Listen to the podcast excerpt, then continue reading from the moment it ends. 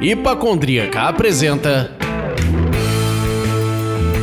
Surra de Lúpulo. Oi, pessoal, bom dia, boa tarde, boa noite. Eu sou Ludmilla, mais conhecida no Instagram como Hipacondríaca, e no programa de hoje nós vamos falar com Ciro Cavalcante, sommelier e mente criativa da cervejaria Hop Mundi de Natal, no Rio Grande do Norte. E aí, Ciro? Tudo bem, todo mundo? Todo mundo tá ouvindo aí? Vamos ter uma conversa bem bacana hoje aí. Olá, Ciro, prazer te conhecer. Eu sou o Leandro, mas vocês podem me chamar de Pedro Velho da Suíte Stouts. Eu quero ver quem vai descobrir quem é esse Pedro Velho aí. Então, a gente sempre começa o programa perguntando o que, que cada um tá bebendo. Conta pra gente, Ciro, o que, que você vai beber por aí? A Juice Hallucination, que é uma cerveja que a gente lançou no mês passado, em colaboração com Artorios, que é também uma cervejaria aqui de Natal, que é uma Double Dark New England. Então, é uma Double New England escura. A gente conseguiu fazer uma cerveja que tem a cor praticamente preta, mas sem característica nenhuma de mal torrado, nem no aroma, nem no sabor. Você não vê nada. Então, é uma alucinação aí aí pra mim. What?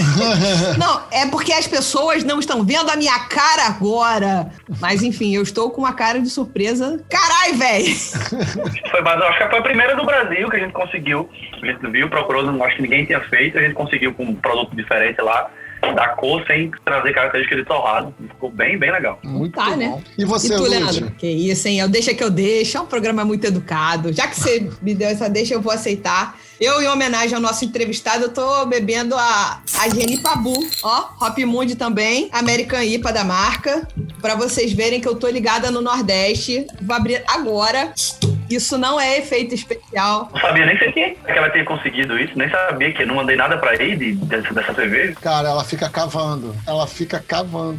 Não, quem tem amigo tem tudo, gente. Na verdade, não foi o Luiz, mas a gente, eu faço parte de um grupo cervejeiro aqui no Rio que o Luiz participa e eu ganhei numa troca de garrafas, né? Eu mando alguma coisa do Rio Ah. e eu recebo alguma coisa de outros estados. E aí recebi a Hop Mundi que tá aqui. Mas enfim, tá aqui, arominha resinoso, mas porra, aqui ó, um amarguinho delicioso, vai fundo, vai tranquilo. Vai que vai. E você, meu querido, o que, que você tá bebendo, Leanderson? Pedro eu estou Velho. bebendo. Como eu não tenho amigos, então eu não recebi nada lá do Nordeste. Seu puto. Mas eu não tô triste, não, porque eu tô bebendo aqui uma mafiosa, a God Bless the Family, que é uma Sweet Stout. Cara, eu abri, veio a mora na alma. Veio a mora na alma. Uma Que isso, hein? 6.7, bem boazinha, cara. Tô gostando, eu gostei bastante. Curti. Tante augurio a te, tá escrito aqui na latinha. Não sei falar Maravilha. italiano, tentei durante seis meses, não consegui, mas a gente investe. Isso aí. Mas vamos seguir pro nosso papo. Vambora.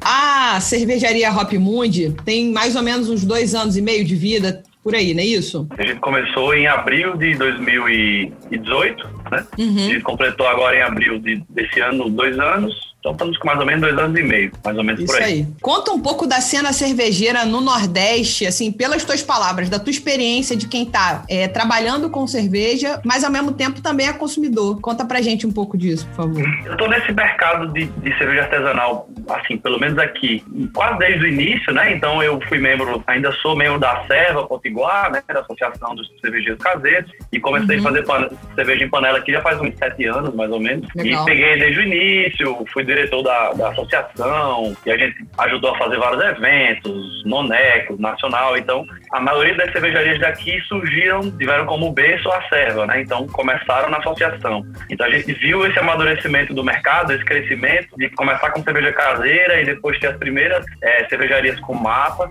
E hoje a gente já está com mais de, de 9, de 20 cervejarias aqui no estado com, com mapa. E acho que no, naquele mapa da cerveja do, do último ano, lá do, acho que é o, o mapa que faz, né? Que divulga, o estado Uhum. brasileiro com o maior crescimento percentual do número de cervejarias. Acho que passou de 10 para 20, alguma coisa assim. Então o mercado Uhum. está engatinhando, é muito pequeno, mas que tem crescido bastante. É interessante você falar sobre a serva especificamente, porque é, a gente é, precisou de ajuda para divulgar a pesquisa, que você ajudou muito aí no, no seu estado, e foi crucial para que a gente conseguisse bater a meta e conseguir mais conhecer sobre o Nordeste. Mas as acervas que eu contactei pelo Instagram foram super receptivas. Eu falei com a serva reservas, gente, de todos os lugares desse país que vocês possam imaginar. Todo mundo foi muito receptivo e eu acho que é um excelente começo, realmente. O cervejeiro caseiro tá debaixo do guarda-chuva da serva faz muita diferença nesse desenvolvimento profissional, até decidir seguir sendo caseiro ou virar uma fábrica, um cigano e etc, né? É muito importante. Fiz aí na Serva Carioca, né? Meu amigo Marcelão aí. Saudade dele, faz tempo que a gente se fala. Que eu encontrei foi no Slowbril, eu acho, ele, do ano passado. Uhum. E, a, e a Serva dele sempre foi muito parceira da gente, eles apoiaram bastante na época do, do Nacional e a gente participou todo mundo aí do Rio e vieram pra cá também, foi muito legal. Legal. Vocês trabalham num formato um pouco diferente aí, né? Vocês são uma cervejaria cigana, mas possuem tanques próprios nas cervejarias nas quais você produz. Explica pra gente como é que é esse formato, porque a gente já conversou com outras cervejarias que já foram ciganas, que ainda são ciganas, e esse formato para mim, pelo menos, é bem novo. A gente iniciou aqui praticamente no início da, da primeira cervejaria, o mapa daqui, que é a cervejaria RAF, que é onde a gente produz hoje as cervejas aqui em Natal, e a gente tá quase desde o início com eles. Então eles não tinham capacidade ociosa de tanque, então tinha de cozinha e de, de espaço, mas não tinha tanque. E aí a gente acertou no início que eu compraria um tanque para hospedar lá e usaria para fazer as nossas produções. Então assim a gente começou. Então aqui é um modelo que funciona na cidade. Então a maioria das cervejarias que são ciganas aqui geralmente tem tanque em cervejaria, porque como todos os negócios são muito pequenos e estão começando, as cervejarias já estão geralmente com os tanques todos cheios, né? Não tem ninguém com estrutura grande para atender uhum. realmente o cigano de fato que quer entrar só com a cerveja, né? Então, hoje a gente tem quatro tanques aqui na RAF, então a gente aí tem 3 mil litros de adega lá na cervejaria. Eu acho esse formato muito legal, muito interessante. Essa colocação de, de você ter o tanque na cervejaria e essa tua explicação de que todo mundo era relativamente pequeno. E aí, ó, bom, pode produzir aqui porque a cozinha tá ociosa. De repente, dá uma explicada um pouco sobre isso, do tipo, a cozinha, para quem tá ouvindo a gente, gosta de cerveja, mas não tem noção de como é que é feito. Então, tipo, o que é ter uma cozinha ociosa e o que, que significa ter que comprar um tanque? Que aí você tá falando do fermentador. Então, explica só um pouquinho isso para o nosso ouvinte não ficar boiando no nosso papo. Ah, porque, assim, para quem, principalmente para quem não é do, do meio cervejeiro, você fala que é cervejeiro cigano, ninguém entende. Cigano, como assim?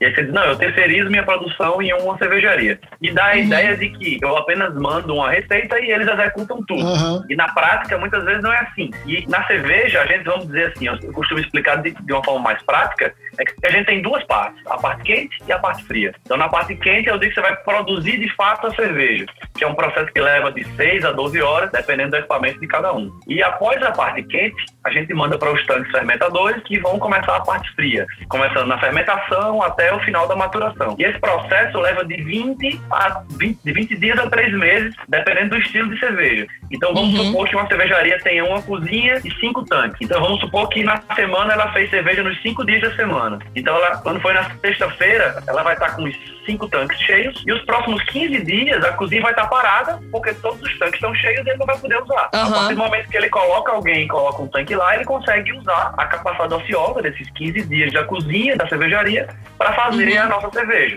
Então, é uma coisa que um ajuda o outro. Então, assim, eu utilizo a mão de obra deles e o equipamento de cozinha e, uhum. e a gente consegue com isso produzir na cervejaria sem utilizar os tanques da, na cervejaria que produz, vamos dizer assim. Legal. Muito bom. É, a gente fez o dever de casa, né? E aí a gente descobriu que a produção da Hop Mundi é dividida entre o Rio Grande do Norte, Paraíba e São Paulo. Isso é uma forma melhor de trabalhar as questões tributárias e distribuição? Ou esse é um plano secreto para dominar o Brasil? Na verdade, em termos de, de, de tributação especificamente, não. Uhum. Acaba que, naturalmente, é, quando você está focado em vender dentro do próprio estado, a melhor opção, sem dúvida, é produzir dentro daquele estado, né? Então, é. assim, é, a gente chegou um tempo que eu tinha dois tanques aqui na RAF, meus, e que a gente não estava com tanque disponível e estava com demanda reprimida de venda, né? A gente precisando expandir e aí não tinha é, estrutura aqui. Uhum. E a fábrica, como está começando também aqui, são todas fábricas muito pequenas. A RAF aqui é maior, mas você tem ideia, a produção hoje está em torno de 11 mil litros por mês. Então, é muito pequeno.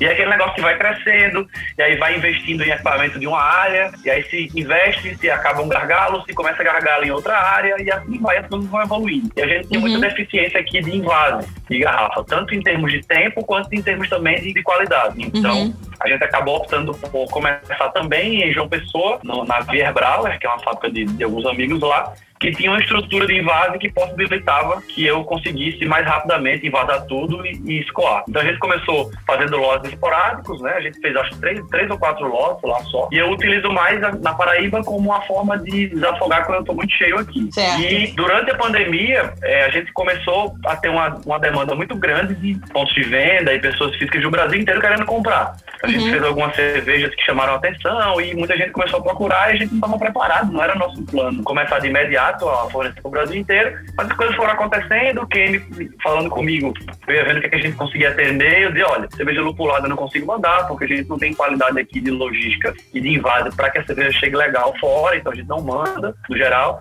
Mas aí as pastry stouts, as sours, as barrel ages, a gente começou a mandar. E isso foi cada vez mais, a galera gostando, avaliando bem e mais pontos procurando. E por uma questão logística e também de oportunidade de melhorar essa questão do invase, a gente optou por fechar parceria com o pessoal da startup em São Paulo para começar a produzir lá, né? Então, produzir em São Paulo acaba ficando mais barato a cerveja do que em São Paulo do que quando eu faço aqui e mando para lá. A gente tem que mandar refrigerado ou frete aéreo, que onera muito o custo do, do produto, né? Então, Sem dúvida. a ideia é que a gente, na startup, comece a fazer, intensifique para fazer cervejas lupuladas e coisas mais diferentes e continue aqui fazendo as cervejas para o clube, as barrel aged e as sours e stouts, a princípio. Então, é mais ou menos essa a ideia. Eles dominaram o mundo a, a por parte. Meu objetivo é a conquista! É, tipo, dominar o mundo faz parte e deve estar nos seus planos.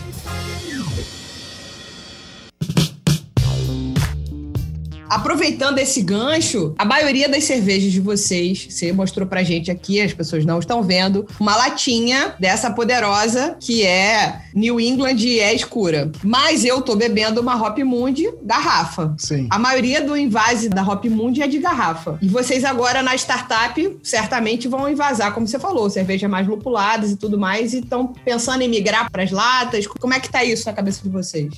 principal motivo que fez também com que a gente migrasse para startup nas cervejas lupuladas. Então, como nosso objetivo hoje é atender esse mercado mais geek, de lançamento, de novidade, de coisa mais diferente, é um mercado que cada vez mais só aceita lata e que não quer a garrafa. né?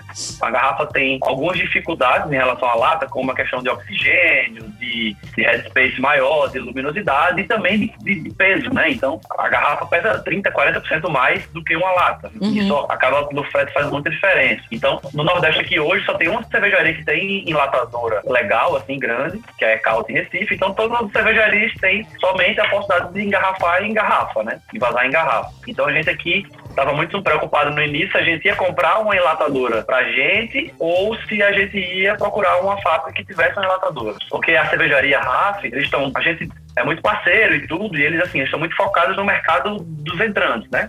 Do pessoal que está começando a consumir Uhum. e que estão, estão focados em buscar aqueles 98% do mercado que estão acostumados a tomar cerveja de massa e que a gente tem que trazer para o nosso lado. Então é um trabalho Claro. fundamental e muito importante. E para esse mercado, a garrafa é muito melhor. A garrafa é muito mais aceita, né? Para esse mercado iniciante, a lata tem preconceito. As pessoas pensam que a lata Isso é é estranho, mas é real, né? é, é. Então, a gente, a gente tá em, em, em mercados diametralmente opostos, assim, nesse aspecto. Então, para eles a garrafa é importante, para mim a lata é importante. E aí eles fizeram um investimento agora de uma evadadora bem legal, mas para garrafa. Eu fiz, poxa, legal, fico feliz, mas acaba que não me atende de certa forma, então a gente acabou procurando outras op- opções. Então, estamos ainda no começo, né? Então, a ideia mais para frente, quem sabe, é comprar uma enlatadora para cá também e passar tudo para lá.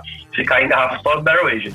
Muito legal. Agora, Leandro, vamos aproveitar esse gancho que o Ciro falou aqui, que é da Arraf, que também está lá no Rio Grande do Norte. Está preocupada em produzir cervejas de entrada, como ele disse. Sim. Vai lá, guerreiro, pegar os 98%. Depois que esse cara tiver educado, você vai vender esse monte de cerveja extrema que, no caso, a Hop Mood está produzindo. É, a ideia é fazer aqui a Jenny Pabu, a Gaudi, que é uma blonde e a Nogatini, que é a nossa campeã de vendas, que é uma American IPA com chocolate belga. É a que a gente mais vende. E essas três são cervejas fixas que a gente tem sempre, que rodam restaurante, supermercado, e, enfim. Mas a ideia é trazer esse outro lado. Então são mercados que um precisa do outro, né? Se complementam. Então cada um tem sua importância no mercado. Né? Com certeza. E se, não, e se ele não fizer entrante, não tem gente para beber isso depois. Sim, e é um É isso, processo isso é de educação, né? Um processo de formação Sem que a gente dúvida. vem falando tanto aqui, né? Que é Sem dúvida. começa ali nas primeiras, nas mais suaves e tal, e vai caminhando para as extremas, porque como muitos já falaram aqui nos nossos bate-papos, é uma... depois que você atravessa a fronteira, não dá para voltar. Depois que você dá Exato. um passo fora do mundo da massa, sabe? Exato. Já era, amigo, tá perdido. Se você curtiu, você não volta mais. All I'm offering is the truth,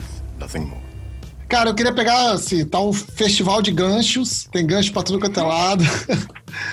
E eu queria pegar e falar sobre o teu clube, né? O clube de assinatura de cervejas, que hoje entrega Natal em Mossoró, certo? Natal e Mossoró. Mas como é que é isso? Ele veio antes da cervejaria propriamente dita, da Hop Mundi. E isso é o quê? Uma oportunidade que você teve de testar se o negócio funcionava? Existe plano de expansão dele para todo o Brasil? Como é que tá essa tua visão sobre clube cervejeiro? Assim, o, o negócio do clube começou bem antes da cervejaria, então acho que na minha terceira produção de caseiro, quem é empreendedor que trabalha com negócio pensa, poxa, eu, tudo na minha vida é muito focado no custo-benefício e pensando em produtividade. E você dizia, poxa, eu demoro quatro horas para fazer 20 litros de cerveja e eu posso demorar seis para fazer 100 litros, cinco vezes mais. Poxa, então vamos encontrar uma forma de que eu possa fazer esses 100 litros. Eu não vou beber tudo, Tem obviamente, certeza? se eu consiga testar isso. Então a gente, eu comecei um clubezinho com 25 amigos a princípio, eles pagavam um valor por mês e a gente sempre estava fazendo um rótulo diferente por mês. E no início, minha ideia era somente testar o mercado, entender melhor os consumidores. Então eu tentei colocar sempre a metade das pessoas que entendiam cerveja e as meta- metade das pessoas que não entendiam cerveja. Porque eu queria colher os dois feedbacks. O cara Fez o teste AB. se estava legal, se estava no estilo, se estava adequado. E pro cara que não entendia, eu queria saber, gostei e não gostei. Esse é o estilo que eu compraria, esse aqui eu não compraria. Então, isso me forçou a fazer muitas cervejas. Eu fiz em torno de umas 30 e poucos estilos diferentes. Eu não repetiu nem um mês no clube. E começou a crescer. Eu, eu aumentei depois para 50 pessoas, aumentei para 60 pessoas e sempre era um número limitado e sempre tinha bem mais gente querendo entrar do que tinha vaga. Então, quando alguém saía, entrava alguém da fila e foi girando isso uns dois anos, mais ou menos, três anos. Até que eu resolvi, é, apareceu a oportunidade de começar a cervejaria e a gente começou desde o início é, focado em ter essa experiência para o clube, né? Então o clube vem crescendo muito, é, desde, então, desde o início eles estão um sustentáculo assim, importante da cervejaria, tanto para a gente testar receita, quanto também para ativação de marca, eventos e formar um público consumidor fiel à, à marca, né? Então a gente está hoje com mais ou menos 200 pessoas no clube, para um estado Nossa. pequeno, sem cultura cervejeira, acho que é muita coisa.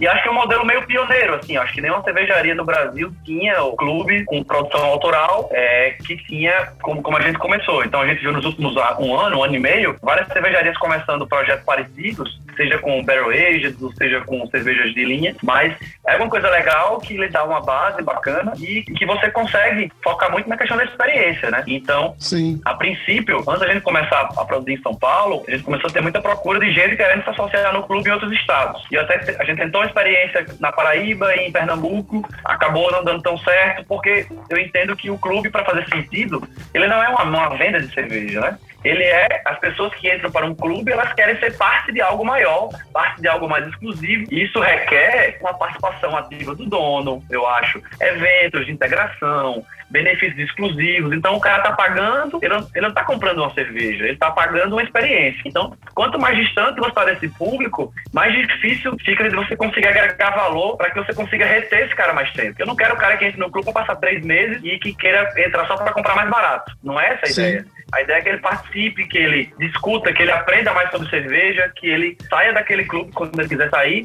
sabendo mais do que ele entrou e sabendo que estilos ele gosta, que estilos ele não gosta. Então, a ideia é expandir mais isso aqui e mais pra frente eu não sei, gente- as coisas acontecem muito rápido, mas a ideia, a princípio, vai ficar restrito aqui, né? E o excedente que a gente tem de produção da cerveja do clube, a gente colocar em alguns pontos de venda como uma cerveja sazonal. Experiências meio traumáticas nesse período, que a gente testou muita coisa diferente. E aí, no início, a cerveja ficava disponível num, num- num local, ou mais de um, para que a pessoa fosse lá pegar. E acabava que muita gente no corre-corre, não tinha tempo, esquecia de pegar, ia ficando lá muito tempo e tal. E a gente fez, não, é, a partir de, sei lá, 2017, sei lá, a gente começou a entregar em domicílio. Então, e assim, hoje é, é um custo muito acessível. Então, é 40 reais por mês, já com a entrega em casa, duas garrafas. Então, o cara recebe Putz. basicamente por 20 reais duas garrafas, ou latas que seja, em casa. E além disso, a gente já compra as outras com desconto e tal, tem vários benefícios que são legais. E a gente tem também a questão de graula, então a gente tem graula de vidro que funciona como, como retorno, né? Então o cara, é, ele compra o litro do chopp, ele tem um graula nosso, e ele compra o litro do chopp, eu mando um graula de vidro cheio, chegando na entrega ele devolve o vazio, a base troca. Então são coisas que você não tem em outro estado, né? Então assim, você acaba tendo que modificar um pouco e ao meu entender você acaba perdendo um pouco desse valor que você consegue construir estando mais próximo, né? Sim. O que o Ciro tá falando tem um pouco a ver com uma coisa que todo mundo usa hashtag e não necessariamente pratica. É o tal do beba local. Beba local é isso, ele tá valorizando o consumidor que tá ali perto dele, que compra com ele, que compra com ele quando ele era só paneleiro. Ele tá valorizando muito essa pessoa e incentivando que essa pessoa continue ali no clube. Ou seja, a gente quer que o beba local funcione mas a gente quer ao mesmo tempo beber cerveja morando no Rio, beber cerveja que tá rolando lá em Natal, entendeu? Então a gente é meio contraditório. É, mas enfim, mas eu nunca assim- disse que eu não era. Eu tento, eu tento ser coerente, mas quando fala em cerveja comigo, eu me transformo, entendeu? Eu sou tipo aquele desenho do Pateta, que o Pateta é tranquilão. Aí quando ele entra no carro, ele vira um bicho, um monstro, ele quer atropelar formiga, ele xinga todo mundo. Eu sou tipo eu quando a gente fala de cerveja. na pandemia o clube cresceu muito, mais do que a gente imaginava, assim, porque naturalmente houve um consumo mais em casa e tudo mais. E a gente acabou tendo que aumentar a produção em algumas cervejas, eu fazia 500 litros e acabei precisando fazer mais. Então a gente tá tendo excedente de cerveja dos estilos do clube e tá mandando para alguns lugares. Então chegou aí hoje no Rio, inclusive, lá no Boteco do Raoni lá. Chegou ali, que é uma paisão com Olha! tapioca e pêssego, que é do clube desse mês, agora de agosto, passou, né? Então chegou no Raoni e chegaram mais três Barrel Ages. Eu mandei lá pra ele a KB, que é uma Doppelbock em barril de bourbon, Oh, a meu Deus do Touro, céu. que é uma Barley Wine em barril de cachaça, e a, e a Botanic Viege, que é uma Sour em barrica, um American Wild, é, que pura, só Sour mesmo em barrica. Então chegaram Aí, hoje lá, Leandro. chegaram bem poucas, Aí. mas, mas chegou. Vamos direto lá. no Raoni. Bom.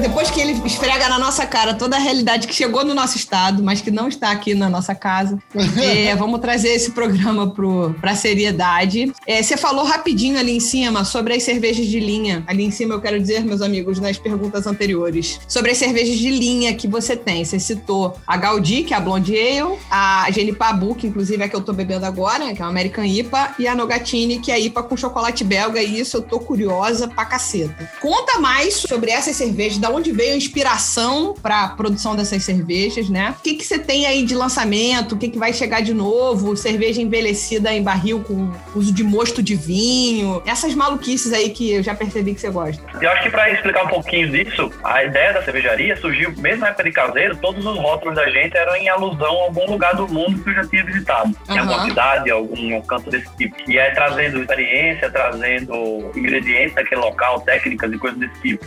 Então todas as cervejas novas, elas têm uma historinha por trás em relação a alguma cidade. Hoje em dia, nem, nem todas eu já visitei, algumas eu tenho vontade, mas como a gente tem que lançar muita coisa, acaba não conseguindo. Então, é, a gente Pabu foi a primeira, né? Então, a ideia sempre foi, por causa do hop, sempre foi fazer cervejas lupuladas, é o que eu gosto, é o que eu curto. E a Uhum. gente lançou a American IPA, a gente, é, no início, tava muito... Na época existia só o West Coast IPA, né? Então não existia New England ainda. E Uhum. a gente fez uma, uma reestilização recente, a gente mudou, tá mudando a identidade visual inteira dos rótulos. Então a gente mudou o rótulo e aproveitou para dar uma atualizada na receita, trazer um pouco mais de tropical, é, diminuir um pouco a sensação de amargor e trazer ela mais um pouco pro lado da New England, ainda permanecendo com o West Coast, mas já dando uma atualizada. Uhum. E na Gaudí, eu- no início, né, a ideia era atender o mercado local e, e esse mercado de entrada, né? Então, eu precisava ter uma cerveja de combate, mas eu não queria mais do mesmo, não queria fazer Pilsen, Helles, esse tipo de coisa. Ela é pro lado belga, né? Não vou, não vou dizer que ela é uma Belgian Blonde Light. Então, a ideia é que ela, ela tenha um xerificado frutado de uma blonde, de maneira mais discreta, e- mas que seja mais leve, com teor alcoólico mais baixo, coisa mais fácil de beber. E a Nogatini foi uma cerveja que a gente fez para o clube há uns três anos atrás. Ela foi um sucesso muito grande. E a gente resolveu, depois de cervejaria, lançar também ela no clube. E aí já tinha bem mais gente diferente e tal. E foi um sucesso muito grande também. A gente fez um segundo lote, abriu para ponto de venda e vendeu muito bem. E aí já estamos, acho, no sétimo oitavo lote. E aí é que a gente mais vende. Essas três aí, elas giram em supermercado, em alguns restaurantes. A gente está presente aqui no Camarões, por exemplo, que é um restaurante referência aqui de Natal. Então todo mundo que já veio aqui, com certeza veio no Camarões. Então são um excelência. Então a cerveja local, artesanal local que tem, são as nossas. Tem a Genipabu e a Gaudí, estão lá na, na carta deles. Bom. E você estava falando falando também de, de. Você me falou das, das coisas novas, né? Isso, eu te perguntei do que, que você tem de novo aí, porque pelo visto você lança cerveja a dar com pau. E a outra que você também já falou alguma coisa sobre cerveja envelhecida em barril, com mosto de vinho. Enfim, conta um pouco dessa mistura com vinho aí, essa brincadeira. Vamos começar muito com as pessoas, os amigos que estão desde o início do, do segmento. É que hoje eu acho que esse mercado, vamos dizer assim, high-end, nem sei se é o termo correto, mas algumas pessoas usam. A gente tá vendo cada vez mais que todo mundo só lança Sour, Riz e New England. Então, basicamente, é isso. E eu acho que, de certa forma, a gente que, que pegou aquele início de tomar aqueles estilos mais clássicos e tal, tem saudade dessa mundo da cerveja muito rico, né? São mais de 200 estilos de cerveja, então é, acho que é muito pouco a gente tá restrito a três ou quatro. E a ideia da cervejaria é sair um pouco do comum, do lugar comum, fazer também isso bem, mas ter coisas diferentes. Então a gente vai fazer no clube agora em novembro, House Beer com, com amêndoa defumada, que foi uma cerveja nossa mais premiada na época de panela, a gente ganhou o concurso nacional e tal. E a gente sabe que é um estilo que tem uma venda muito baixa no Brasil, não é um estilo que tem uma venda alta, então eu não consigo colocar isso numa produção grande, mas tendo o clube me possibilita ousar e fazer coisas diferentes e ter um excedentezinho para colocar em alguns lugares pontuais que tenham perfil. Então, da mesma forma, são as cervejas envelhecidas em barrica. É, é hoje onde eu invisto mais, é onde é a parte onde a gente está expandindo mais. Então, está no início do projeto, assim, a gente tem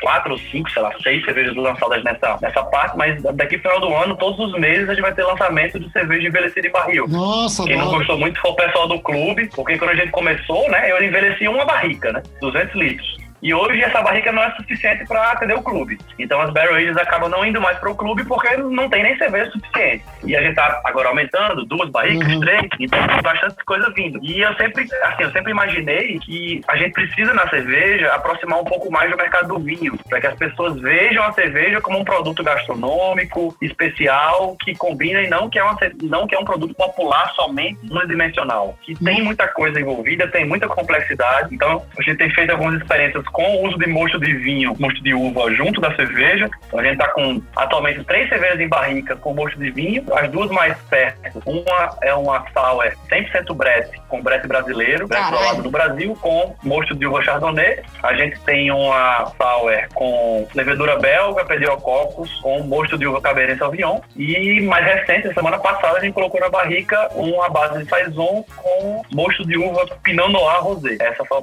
só vai sair pro próximo ano. Então essas duas, a, a Botanic Blanc, que é com mosto de uva branco, e a Botanic Rouge, saem, acho que provavelmente próximo mês, ou no mais tardar no outro, e essa com rosé sai mais pra frente. E a gente tá tentando, tá fazendo experiências também com mosto de uva e outras coisas nas lupuladas, né? A gente lançou a Parreirais, que é uma Double New England, com mosto de uva Trebbiano, Prosecco e Riesling. E a gente usou também o lúpulo Nelson Salvan e Hallerton Blanc. Então, então, é uma parada bem de vinho, ela dá uma leve acidez, que dá uma sensação bem diferente. Ela ficou bem diferente do que a gente costuma tomar, ficou bem legal. Acho que ainda consegue encontrar em um lugar ou outro, assim, no Brasil. A gente mandou pra vários lugares. E acho que tá no finzinho do lote, acho que a Mauro já zerou, mas pode ser que ainda encontre, ficou bem legal. E aí tem umas doideiras também planejadas pros próximos meses aí que eu não posso contar ainda. Ah. Cara, ele falando, Leandro, eu quase derrubei o microfone. Até uma merda aí. Não, assim, várias coisas que ele falou que eu já fiquei muito feliz. Por exemplo, a parte toda de investir mais em cervejas envelhecidas em barril. São as minhas queridinhas atualmente, amigo. Porra, Ciro, investe mesmo, Ciro. Não deixa de investir nisso, não. Pelo amor de Investe e manda pro Boteco do Raoni pra gente fumar um charuto É ouvindo o programa de Daiane Cola. Olha que coisa maravilhosa. Fecha Já pensou? ciclo. E eu tenho a cerveja certa que vai sair acho, próximo mês para isso, para harmonizar com o charuto, que é a, a versão 2020 da Winwood, que é uma Double IPA nossa, envelhecida em barril de bourbon, foi a ideia, a concepção inicial. É uma receita de Aham. caseiro também, que a gente ganhou medalha em concurso. A gente fez ano passado, eu lancei a versão padrão, que teve blend, dry hopping, e lancei a versão unblended, que é a nossa cerveja mais bem avaliada hoje no Antep, que foi a versão crua, que saiu da barrica sem ajuste nenhum. E ela foi uma pancada de bourbon e tal, ficou bem legal, ficou bem elegante. E aí, a versão 2020 vai sair. A 2020, ela é maturada em barris de carvalho francês de whisky single malt japonês. Então, Eita caralho. tá bem diferente Sei nem o que isso significa, mas deve ser bom. Então, manda pro Raoni que eu vou lá comprar. Ou então eu compro de você direto, manda pra mim. Pelo amor de Deus, eu preciso fumar um charuto tomando essa cerveja. Em homenagem à Daiane Cola, querida. Maravilhosa. Então, a gente também manda para o Bros Beer. O Bros Beer também tá recebendo a cerveja da gente praticamente toda. Mas vai receber essa daí também? Que eu também compro no Brosbier. Também dou essa moral, a galera é demais lá. Vai sim, vai sim. Então, então é- aí tá resolvido. tamo junto Brosbier. Brosbier na veia.